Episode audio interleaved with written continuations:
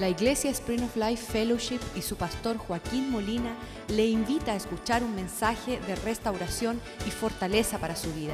Sea parte de la visión Cambiando el Mundo. Padre, te damos gracias este día por tu amor que se manifiesta hacia nosotros. Lo pudimos entender cuando nos diste a tu Hijo en la cruz del Calvario, Señor. Cuán grande es el amor de Dios que amaste el mundo de tal manera que nos diste a tu Hijo para poder derramar su sangre, Señor, y perdonar nuestros pecados. Te damos gracias por ese regalo, te adoramos, te bendecimos. Ayúdanos a entender la profundidad de tu amor hacia nosotros, oh Dios. Muchas veces no lo entendemos. Que tu palabra este día sea manifestación de tu corazón y tu propósito sobre nuestras vidas Creemos, oh Dios, que es, este es el lugar donde tú dispones de tu bondad, que aquí llueve el rocío del cielo, Señor, de tal forma que somos transformados en tu presencia, Señor. Quita el corazón duro, Señor. Ayúdanos a tener un corazón tierno. Ayúdanos a escuchar tu voz. Tú dices que bien aventurado el puro de corazón, porque ellos verán al Señor. Queremos verte. Quita todo lo que es un impedimento y una distracción para no reconocer tu amor y tu bondad sobre nuestras vidas. Que tu palabra sea lámpara a nuestros pies, luz a nuestra senda. Que tu palabra nos traiga certeza y claridad. Que estemos confiados en quién tú eres y qué tú deseas para nosotros en esta tierra. Te damos gracias que estamos en la casa de Dios, escuchando la palabra de Dios a través de el siervo de Dios. Que seamos todos vasos de honra, Señor, útiles para toda buena obra, Señor. Pedimos, Señor, que tu nombre sea engrandecido en nuestras vidas y que Cristo sea levantado para que muchos vengan en pos de esa paz, de ese perdón, de ese gozo. Pedimos que tú prospere tu palabra en nuestras vidas, que sea una buena semilla sembrada en un buen corazón que da un buen fruto y una cosecha que engrandece y glorifica tu nombre, Dios. Que nuestros propósitos se cumplan en la tierra, Señor, según tu divina providencia. Bendícenos y prospéranos. Te lo pedimos en el nombre de Jesús. Amén y amén. Tenemos que comenzar la Biblia desde el primer versículo en Génesis 1.1, que dijo que Dios creó los cielos y la tierra. En el principio creó Dios los cielos y la tierra. Y eso pone ya el fundamento de todo lo que viene detrás de esta primer, primera frase. Que Dios tiene los ingredientes y la formación desde el principio original de todo lo que viene después. Y si no vamos a entender el principio, pues todo lo demás se tuerce y nos deja confundido en el camino. ¿Qué significa de que Dios desde el principio creó todas las cosas? Deuteronomio 10:14 nos explica que como Él creó todas las cosas, he aquí de Jehová tu Dios son los cielos y los cielos de los cielos, la tierra y todas las cosas que hay en ella. Él tiene todo la descripción y las fórmulas de todo lo que pueda existir en la tierra. Y no tener este entendimiento lleva a distorsionar el orden de Dios, el fundamento de Dios, el propósito de Dios. Vamos en pos de cosas que nunca era el propósito de Dios. Ejemplo es, estoy hablando con una persona hace dos días y estamos hablando de, una predicadora, es famosa predicadora, es eh, utilizada en todo el mundo. Dice, wow, ella es gran maestra de la palabra de Dios. Y ella la describe de tal forma que es conocida en todos los lugares y tiene un seguimiento tremendo. Y ella te hace así, te rompe todos los ingredientes de la palabra del Señor. Y me encanta. Y le digo, sí, solamente un problemita. A ver esta mujer que todo el mundo conoce, si alguien conoce a su esposo.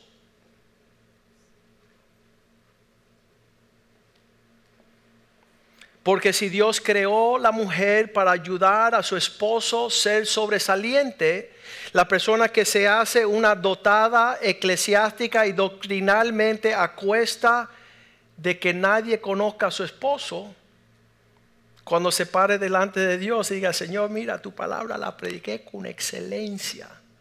Y el Señor le diga, te puse en la tierra a ser una ayuda idónea. ¿Y tu esposo dónde anda? Y ya la persona dijo, ay, es verdad, yo creo que ella no, no, está muy bien delante de Dios.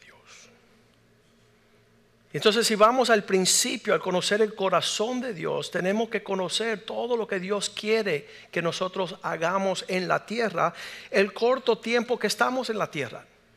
Porque no vamos a estar aquí por mucho tiempo. Dios tiene todo en mente y por eso el miércoles estamos hablando que hay personas que van a cumplir el propósito de Dios y hay personas que nunca van a ver el propósito de Dios. El ver el propósito de Dios significa experimentar la divina providencia del Señor.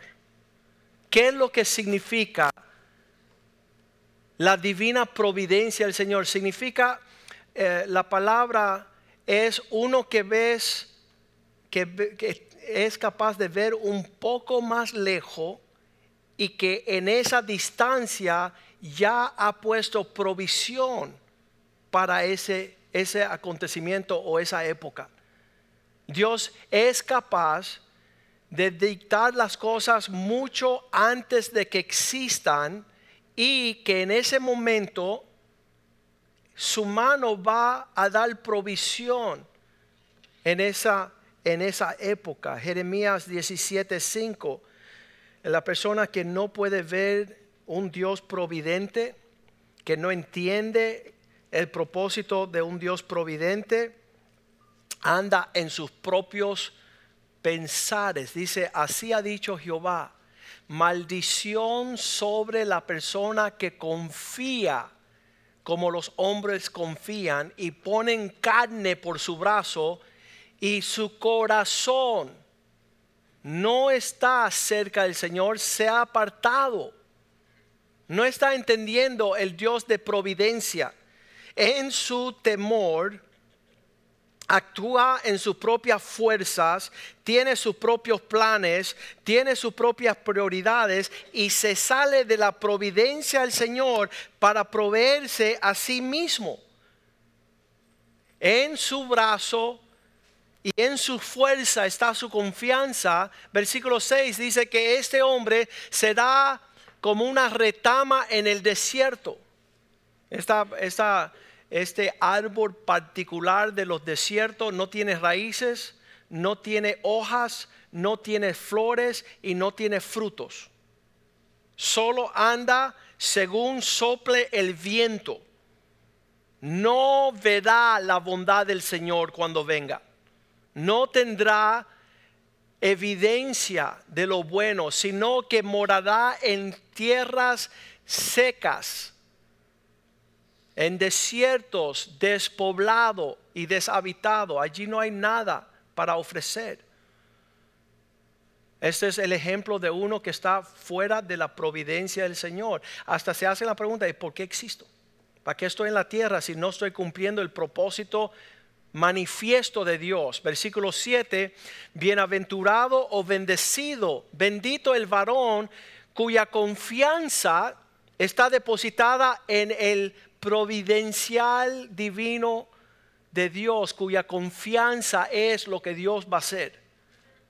Él está buscando, Dios, ¿cuál es tu propósito? ¿Dónde es que yo encajo? Con lo que tú quieres para mí el tiempo que habitaré en la tierra. Versículo 8, este varón será como un árbol plantado junto a las aguas. No sufre sequía, que junto a la corriente echará sus raíces, no verá cuando viene el calor.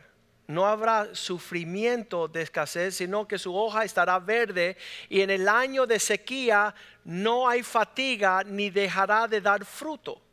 Todo lo opuesto. Entonces, ah, bien importante, estaba en una conversación con un señor y él decía, yo tengo que ver cómo hago. Y yo le dije, no, tú tienes que conocer la providencia de Dios. Porque si yo no hago, entonces no voy a lograr lo que puedo hacer. Le digo, no, el que busca la providencia del Señor va a entender que ya Dios todo lo ha hecho. Ya Dios ya lo ha planeado, ya Dios lo ejecutó. Dios va mucho por delante de nosotros. Y el, que, el corazón que no entiende esto, puede dirigirte, versículo 9, Jeremías 17, 9, o el corazón más engañoso que todas las cosas, perverso, torcido. ¿Quién podrá seguir un corazón que desconoce la providencia del Señor? ¿Qué dice Jeremías 18, 12? Que hay un sector de personas que dicen, ya que no vamos a hacer el propósito de Dios ni buscar su divina providencia, el propósito divino por nuestra existencia, es en vano no hay esperanzas, porque iremos en pos de nuestras prioridades, haremos cada uno los pensamientos de nuestro malvado corazón. ¿Cómo, Dios se, cómo el corazón se pone a maquinar toda manera de índice o de esfuerzos humanos para no alcanzar lo que Dios ha puesto en su palabra. Me llama un joven esta semana, dice, pastor, estuve hablando con unas personas que están en mi industria, están en mi trabajo. Me dicen que si yo voy a Filadelfia tres días a una conferencia de ah, mercadeo y franquicias y nombres de negocios, que ahí me voy a empapar bien para prosperar en el camino que voy. Eso está fantástico. Deja hacerte una pregunta. ¿Por qué ellos te dirigen a ti y tú no a ellos? Ok, voy a hacer la pregunta mejor. ¿Son cristianos? Respuesta no. No conocen a Dios. Están como los gentiles que corren de un lado al otro, pero no están buscando del que prospera. Los sistemas, las conferencias, todo eso son buenísimos pero si quieres saber el consejo de Dios, dice, bienaventurado el hombre que no anduvo en consejo de los malos. Y que el mundo piensa que va a prosperar sin Dios. Y que va a adelantar y que tiene, mira, cuando tú vas a esa conferencia, cuando ellos te enseñan lo que son las, las normas de esa, de, ese, de esa industria, a los seis meses ya pasó. porque La gloria de este mundo pasa. Pero si tú dejas de ir allá y te vas a la iglesia a las 6 de la mañana el sábado y te reúnes con Dios, Él es capaz de decirte a ti lo que te va a prosperar. Tu comunión con Dios es tu prosperidad, en otras palabras. No tenemos que correr. Él dijo, sabes, pastor, voy a hacer lo que usted dice. Porque yo veo que usted está prosperado y yo quiero ser como usted. Y él vino el sábado a la mañana y tuvo tiempo con el Señor. Me llamó después y dijo, gracias pastor. Gracias, porque de verdad que lo que sucedió el sábado a las 6 de la mañana, Dios me abrió el panorama. Dios no hizo para prosperar, nos hizo para ser fructífero, para llenar la tierra pero muchas veces estamos fuera de su presencia, fuera de sus pensamientos, distante de sus propósitos. Ahí es cuando dice la palabra de Dios que ah, Él se hizo maldición por nosotros, Gálatas 3, 13. Él se hizo maldición para que nosotros fuéramos bendición. Él se hizo de la cruz, Él colgó como pecado para que nosotros Dice, Cristo que nos redimió de la maldición de la ley, hecho por nosotros maldición. Él se hizo maldición para que nosotros fuéramos bendición, para prosperar niveles que desconocemos en lo natural. Cuando vemos allá, eso es bien importante, las leyes del Señor para su pueblo. Mira, mira qué locura un versículo este decía el pueblo, bueno, si nosotros no vamos a hacer algo, entonces ya no vamos a prosperar. Y Dios dijo, no, al revés. Por causa de que van a guardar mis palabras, Levíticos 25, 20. Ellos le preguntan, bueno, si vamos a esperar la providencia del Señor, nos vamos a morir de hambre. Porque tú dices que no hagamos nada en el séptimo año. Y ellos dijeron, ¿qué comeremos el séptimo año? ¿Qué vamos a comer si no nos movemos en pos de nuestras fuerzas? He aquí, no hemos de sembrar ni hemos de recoger nuestro fruto.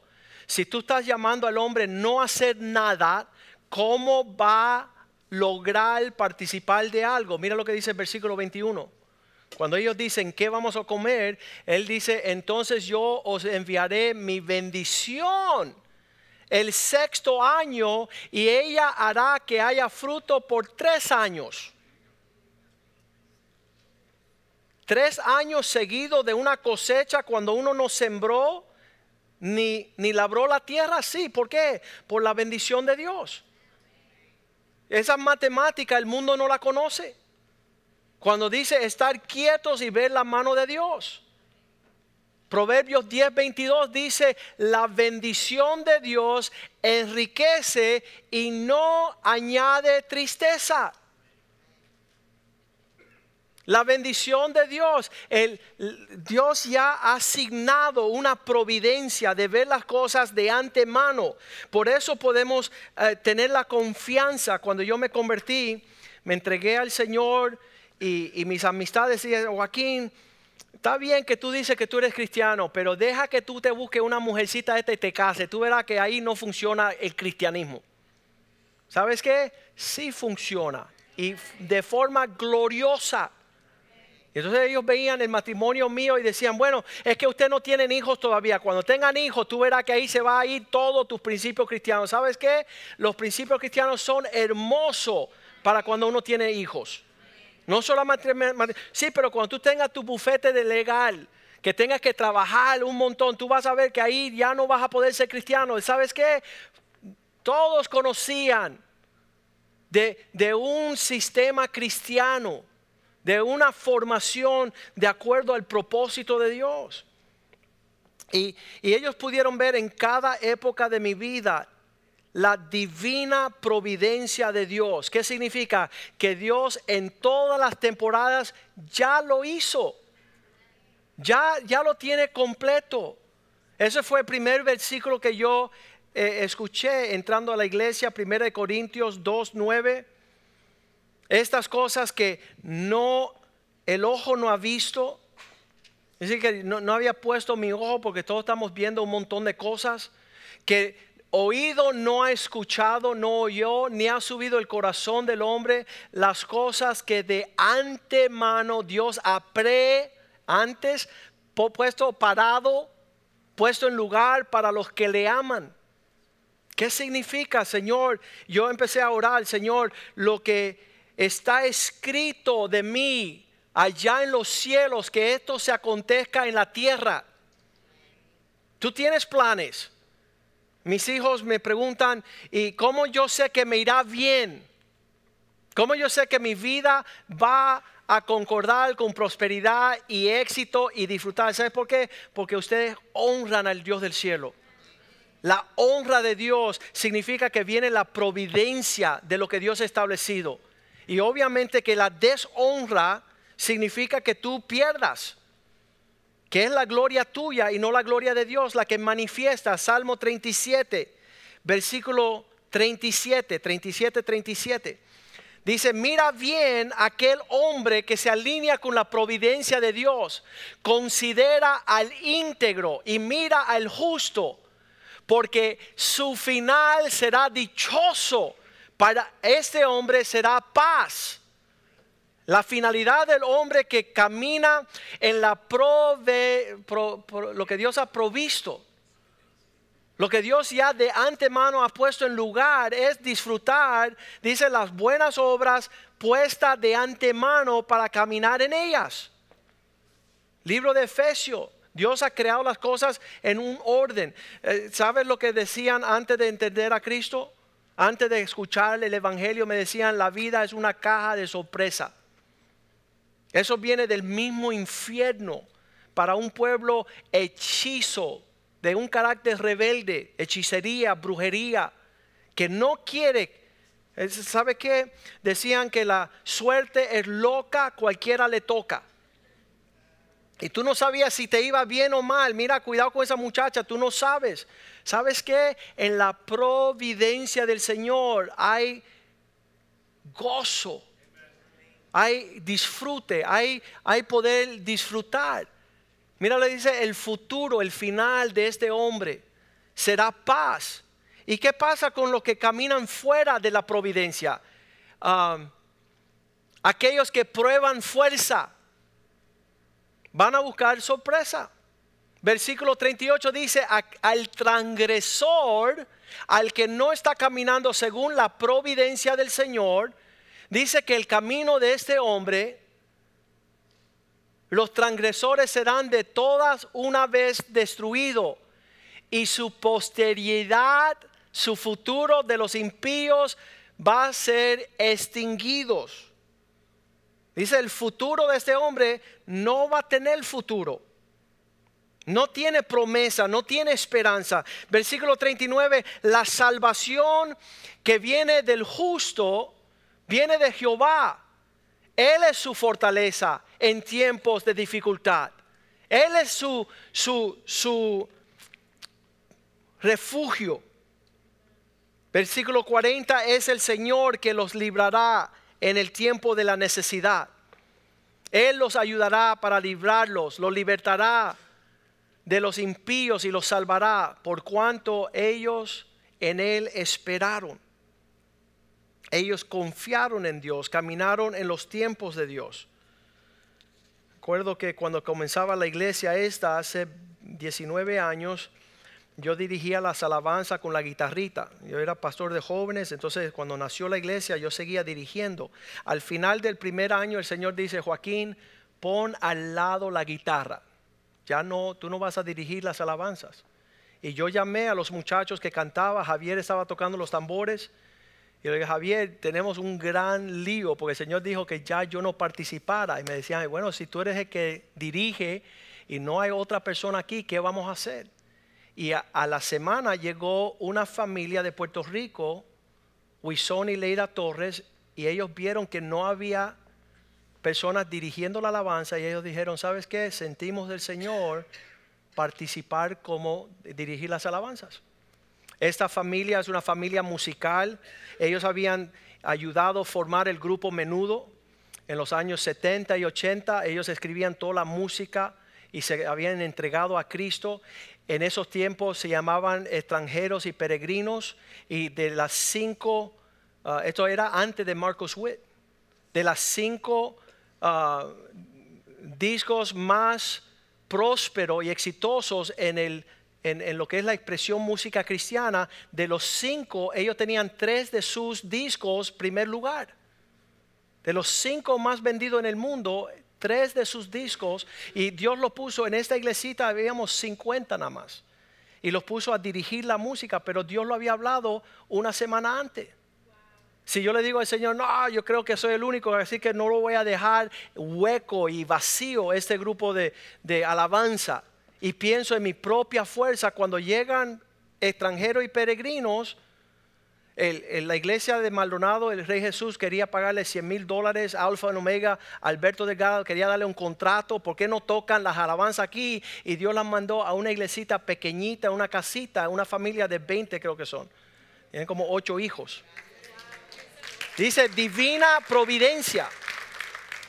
Dios, si estás escuchando su voz, si aquietas toda la bulla de todo lo que el mundo te está clamando para escuchar la voz de Dios, Dios te exaltará, Dios te prosperará. Nadie explicaba cómo esa familia estaba trasladada de Puerto Rico en un abrir y cerrar del ojo para dirigir las alabanzas como adoradores en esta iglesia por dos años. Qué tremendos son los tiempos del Señor. Cuando yo leo primera de Pedro 1:18 que dice que fue inmolado el Cordero de Dios desde antes de la fundación del mundo. ¿Qué significa? Mucho antes de que Dios hizo lo que es la tierra. Dice, sabiendo que fuiste rescatado de vuestra vana manera de vivir Ya no tenemos que pasar temporalmente preocupados, las cuales recibiste de vuestros padres. Nuestros padres no tenían fecha, no tenían cómo decirlo a nosotros, te irá bien, te va a ir bien en el futuro. ¿Sabes por qué? Porque Dios dice que manifiesta su luz sobre ti. Dios tiene, ese, ese es el plan de Dios para nosotros, por eso tenemos paz. No tenemos una cuenta bancaria gigantesca, pero tenemos el que es dueño del oro y la plata que camina con nosotros. Nada me faltará cuando estoy con Dios. Tengo paz perpetua, duermo súper rico de noche. La insomnia es para aquellas personas que no entienden la divina providencia del Señor. Decía, qué maldición. El hombre que, que piensa que, que existe por sí mismo que si deja de hacer algo le va a faltar. Este año hemos declarado el año que no vamos a hacer nada menos ver la fidelidad de Dios. ¿Cuántos han visto la fidelidad de Dios? Obvio. ¿Y qué hemos hecho? Nada. Toda la gloria para Él, toda la alabanza, toda la majestuosidad de su grandeza. Dios es soberano, significa por encima de todo, Él es rey. Y su su pueblo que entiende esto, mira lo que dice ahí, 1 Pedro 1:19. Nos rescató a precio de sangre de Cristo como un cordero sin mancha y sin contaminación. La provisión del Señor en Cristo, cuando lo pensó? ¿Después que pecó el hombre? No. ¿Después de dos mil años que tú naciste? No. Versículo 20 dice, desde antes de la fundación del mundo, ya destinado desde antes la fundación del mundo. Subraye eso allí para que usted descanse. Que Dios es proveedor, providencial. Conoce todas las cosas mucho antes de que existan tu necesidad. Ahí lo dice Isaías 46. Yo Dios mucho por encima, allí uh, versículo 10, a Isaías 46, 10, declarando las cosas, su final anuncio por lo venir desde el principio, desde la antigüedad, lo que aún no era hecho. Que digo, mi consejo permanece y haré todo lo que quiero la mano de Dios está ahí mucho por encima y delante de que tú existiera como persona. Gálatas 1:15, Pablo pudo decir, desde el vientre de mi mamá me separaste con un propósito, según tu gracia. Desde el vientre, ¿cómo es eso? Dios me apartó desde el vientre de mi mamá. Dios actúa intervención y me llamó por su gracia. Salmo 139, 16 dice, tus ojos me vieron antes de que fui formado. Vamos al versículo 16, dice, mi embrión vieron tus ojos. Esa parte de embrión fue antes de que su, supiera eh, el género. Tus ojos estaban sobre la sustancia no formada. En tu libro están escritos todas aquellas cosas. ¿Cuáles cosas? El plan de Dios para tu vida. Que tú le puedes decir, Señor, estoy en la tierra. ¿Qué hago en la tierra? Algunas personas dicen, las, los seres extraterrestres, los marcianos me pusieron aquí. Entonces estoy buscando un platillo volador. Pero si Dios te puso en la tierra, Dios tiene un librito y tú puedes decir, Señor, quiero lo que tú quieres. Alinea mis pies en la dirección de tus propósitos. Yo empecé a ver a David decir eso, Moisés tenía la misma oración y Cristo dijo, he aquí, un cuerpo me has preparado, he venido a hacer tu voluntad. Eso significa alinearte con la divina providencia del Señor. Señor, tú has provisto todas las cosas. Yo no tengo que buscar. Dice que los gentiles andan buscando. Pero tú que conoces a tu Dios, ya tú puedes entrar en el reposo y buscar alinearte pacientemente con los propósitos de Dios.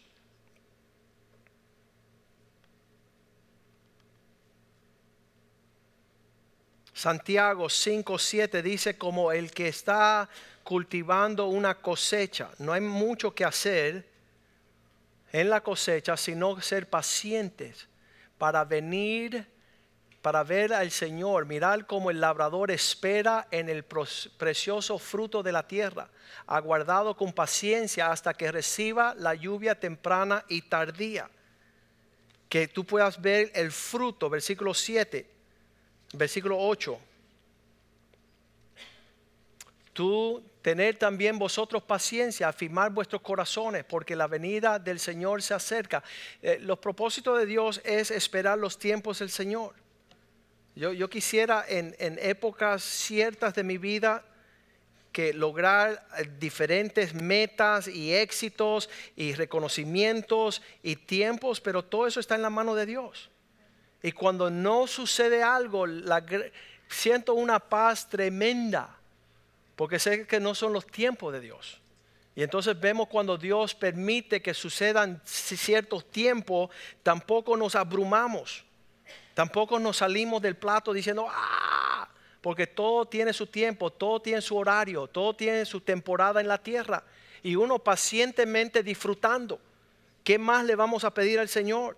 saber que Él se interesa por nosotros, que tiene un plan por nosotros. Cuando yo me convertí, Éxodo 2, 3, vi que Dios puso a Moisés en el Nilo. Entonces dice, qué locura, un bebé lo tiró ahí al Nilo, su mamá no pudieron ocultar más los tiempos, tomó una arca de juncos y calafeto, calafateo, con asfalto y brea y lo colocó en el ella el niño y lo puso en una carizal a la orilla del río.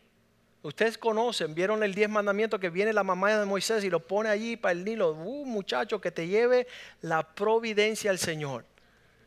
Que Dios dirija donde tú terminas. ¿Por qué? Porque Dios así lo dictó. Y nadie puede. Dice que la hermana, versículo 4, seguía para ver una hermana suya se puso a los lejos para ver lo que le acontecería. Qué lindo que Dios vea que tus amistades, tus familiares vean la providencia de Dios sobre tu vida. Que Dios te lleve así a los propósitos de Él porque tú te rendiste. Porque tú no probaste fuerza, porque tú no torciste el camino, porque Satanás no contaminó tu corazón. ¿Cuántas muchachas yo he escuchado que salieron con el primer idiota que pasó? por falta de esperar en Dios, por falta de entender los tiempos de Dios. Y muchas veces son los padres que la están lanzando a los cocodrilos. Móntate con este, si no te va a quedar solterona. Y qué tragedia. Ese, hombre estaba hablando, si yo no hago, si yo no entro, si no salgo, entonces no voy a alcanzar, no voy a proveer. No voy a... Y yo le decía, oye, mister, tú eres un necio. ¿Por qué tú no entras a entender la providencia del Señor? La bondad de Dios. Tus pensamientos sean conectados con los tiempos de Dios. Para que tus hijos no se abrumen a este mundo de estar movidos de la confianza. Primera de Crónicas 29, 12. La riqueza y la honra vienen de Dios. Él reina sobre todo. Las riquezas y la gloria proceden de ti tú dominas sobre todo. En tu mano está la fuerza y el poder. En tu mano el hacer grande y el dar poder a todos. Los abogados me decían, Joaquín, si tú no dejas ese llamado, entonces tu vida viene a cero.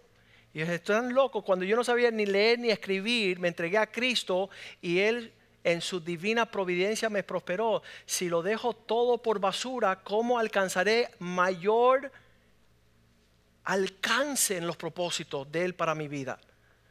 El mundo no conoce esto. El mundo no espera en Dios. Están ellos constantemente tratando de, lograr sus propios propósitos. Hechos 17, 26 dice que Dios de un hombre hizo todos los linajes sobre la faz de la tierra, de una sangre él ha hecho todo el linaje de los hombres para que habiten sobre la faz de la tierra sobre toda la faz de la tierra y le, Dios le ha prefijado el orden de sus tiempos y los límites de su habitación. Anoche me sorprendí con la muerte, y obviamente esto sucedió hace cuatro años, pero yo no lo supe. Yo pensaba que todo estaba sano y bien. Y anoche estoy leyendo, murió Betty Pino. Y yo dije, no puede ser.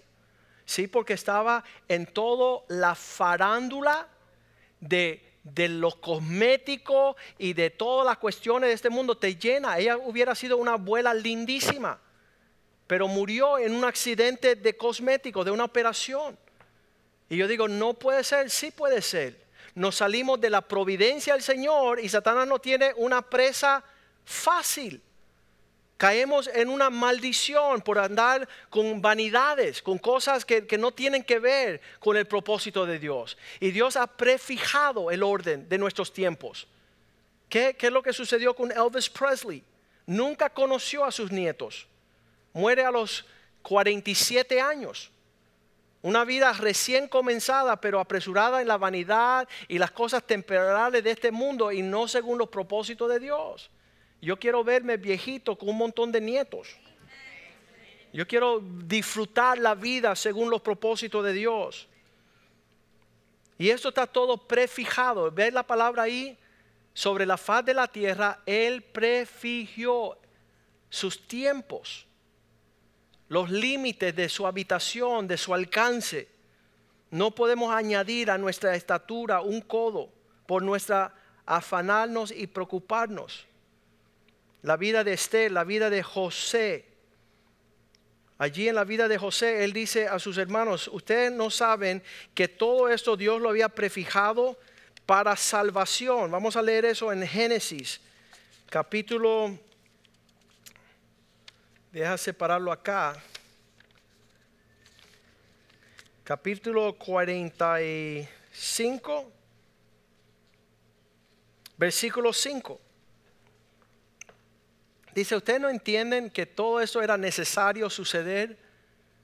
Que yo tenía que ir delante de ustedes, que todo lo que ocasionó toda la traición, ¿por qué están tristes?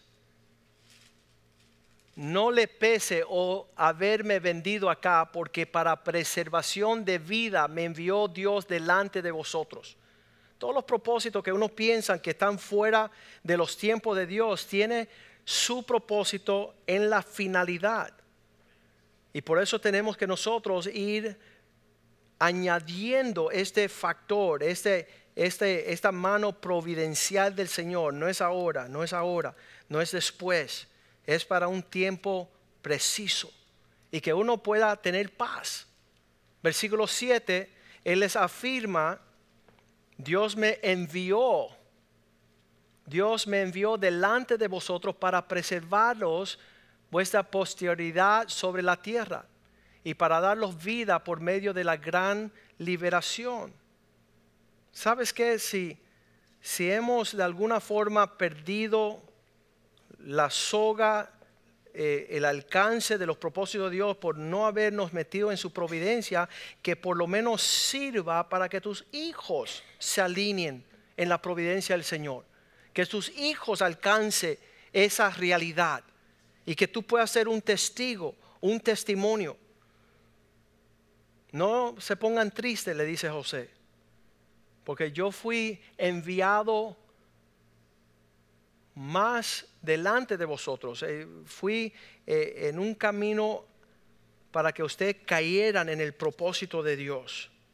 Entonces es hora que los padres empiecen a decirle a los hijos, tú no naciste para ser un payaso del diablo. Tú eres una princesa. Tú tienes un propósito como Esther. Llegaste al Señor para este tiempo, para manifestar la grandeza de nuestro Dios y no la vanidad de este mundo. E, esta semana murió, se tomó la vida el, el cantante principal de un conjunto que se llama Lincoln Park. Y ese hombre se colgó, saltando en la altura de las de, todo el éxito que lleva el mundo de la farándula y el tipo se va y se cuelga y está su hijita de 12 años cantando en su funeral con un rostro como diciendo ¿y, qué es la vida si mi papá no tuvo no me señaló que hay un Dios grande en los cielos que hay esperanza, que hay propósitos por disaf- uh, descifrar, que podamos nosotros alcanzar, ver la bendición sobre nuestra posterioridad, porque conocemos al Dios que nos guarda, conocemos los tiempos de aquel que todas las cosas las sabe. Romanos 8:28. Sabemos que Dios está causando que todas las cosas obren para bien. Dios tiene como propósito, sabemos, es algo que sabemos, que a los que aman a Dios todas las cosas alinean para el bien. Aquellos conforme a su divina providencia son llamados. Él tiene propósito. Cuando está Abraham por primer instante, eh, Dios le pide a su hijo y el hijo le hace la pregunta, papá, ¿y qué vamos a hacer? Tenemos la leña, tenemos el fuego, pero ¿dónde está el sacrificio? Génesis 22, versículo 7. Cuando nuestros hijos nos preguntan, tenemos todo lo que conlleva para tener un éxito en la tierra, ¿qué es lo que falta? Y tú puedes decirle, no te preocupes, Dios va a proveer, Dios tiene propósitos, no tenemos que afanarnos. Entonces había, habló Isaac a Abraham, su padre, y le dijo, Padre mío, y él le respondió, heme aquí, mi hijo, ¿qué necesitas? Y él le dijo, he aquí, tenemos el fuego y la leña, mas ¿dónde está el cordero para el holocausto? ¿Dónde está la pieza que falta? Versículo 8. Esa pieza no te preocupes, Dios será providencial. Dios será bueno. ¿Cuál es nuestra expectativa de parte del Señor? Paz y alegría, propósito, danza y júbilo. Esto lo sabemos. Él va a proveer el cordero para el holocausto, hijo. Ellos iban juntos en ese propósito. Dice la Biblia que él no tenía problema. Él no tenía problema porque él sabía que si él sacrificaba a su hijo, Dios lo iba a levantar de los muertos. Dios tiene provisión cuando ya todo se abarca y todo está hecho y dicho. Dios va a proveer en un tiempo maravilloso. Vamos a ponernos de pies esta mañana. Quiero declararle que tú no eres un accidente, que no estás en la tierra vagando para un propósito. Ya desde el vientre de tu mamá Dios te apartó con propósitos según su buena voluntad. Efesios 1:11 dice, esta herencia tenemos. ¿Por qué tenemos esta herencia? Dice, de acuerdo a la providencia. En él asimismo tuvimos herencia, habiendo sido predestinados conforme un propósito, del que él hace todas las cosas según el designio de su voluntad. Los detalles son tremendos. Yo, gracias. Yo me maravillo. Yo me maravillo que cuando yo no sé lo que está sucediendo, sé que hay una mano divina sobre mi vida poniéndome tiempo, lugares, sazones, y yo puedo disfrutar. Puedo entrar en el reposo del Señor. Puedo deleitarme en, en un Dios tan, tan grande. Un Dios que, que ya desde antes la fundación del mundo nos dio a Jesús.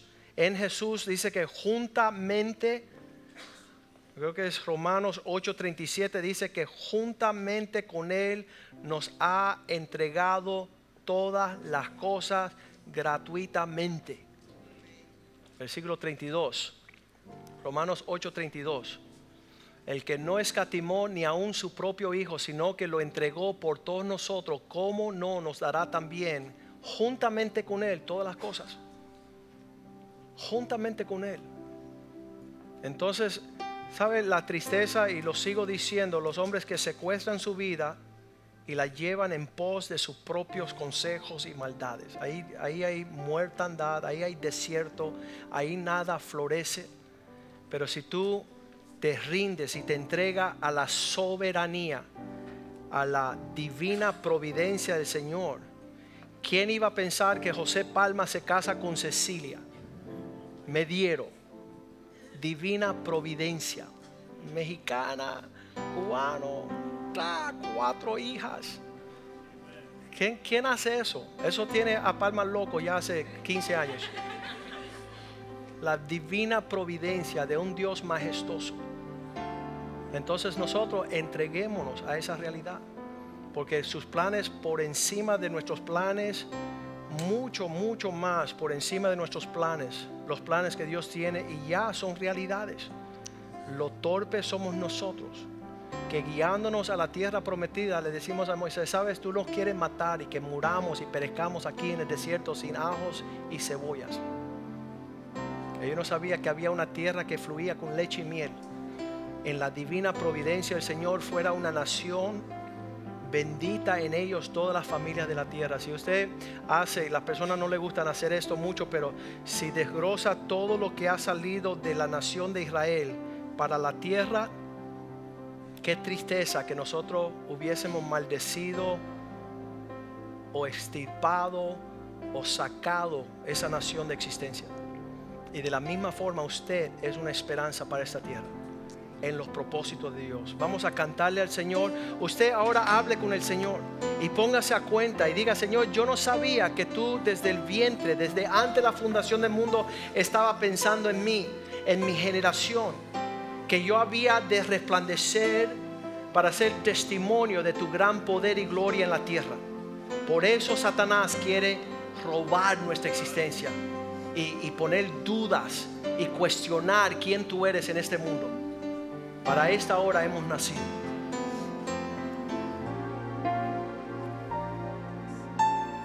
Señor, quiero ser ese hombre entregado a tu voluntad. Quiero ser esa persona que se rinde para que se manifieste, oh Dios, según tu divina providencia, que viste antes de la fundación del mundo, el propósito por el cual yo iba a visitar esta generación. Que tú guíes mi vida, oh Dios. Que tú hagas lo que dice en Isaías 22, 22. Cierra las puertas para que nadie las abra, Señor y abre esas puertas que nadie puede cerrar. Para que mi vida refleje, oh Dios,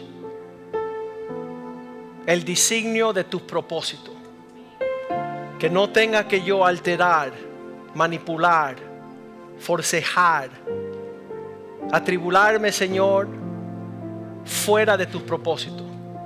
Que pueda entrar en un reposo y saber, Señor, que tú desde antemano conoces todas las cosas.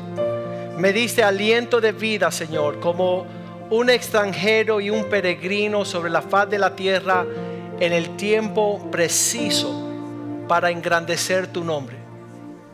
Usa mi vida, mis talentos y mi tiempo para cumplir el propósito que está escrito en ese libro que está desde antes de que yo naciese danos una mente que constantemente podamos actuar pausada y pacientemente, porque tú como una mano sobre una pieza de ajedrez nos, nos mueve y nos dispone según tu buen deseo, Dios, tu propósito. Y que podamos repetir lo que dice Jeremías 29, 11. Cuando tú nos recuerda, yo sé los pensamientos que tengo de ti para darte una esperanza y un futuro según mi propósito. Que podamos entrar en ese reposo, Señor. Líbranos de un corazón malo, Señor. De un corazón incrédulo. Que nuestra confianza es que tú harás, Señor, mucho por encima de lo que podemos pedir o esperar según tu propósito. Glorifícate a través de nuestras vidas, nuestros matrimonios, nuestros hijos, nuestro ministerio. Que todos vean nuestro gozo y nuestra paz. Que tú prospere económicamente, Señor. Tuyos el oro y la plata, Señor. Para poder servirte con alegría según tu propósito en esta generación. Bendecimos a tu pueblo, Señor que donde quiera que ellos estén, oh Dios, el gozo sea abundante y la bandera levantada sobre ellos, tu amor. Guárdalos en su entrada y su salida, Señor. Dele la salud, oh Dios, que tú nos compraste en la cruz del Calvario, Señor. Danos los beneficios de aquellos que esperan en el Señor. Bendice nuestros hijos y nuestros hijos de los hijos que serán gloria y corona sobre nuestras cabezas. Te damos gracias por este mensaje en el nombre de Jesús y el pueblo de Dios dice, amén, amén y amén.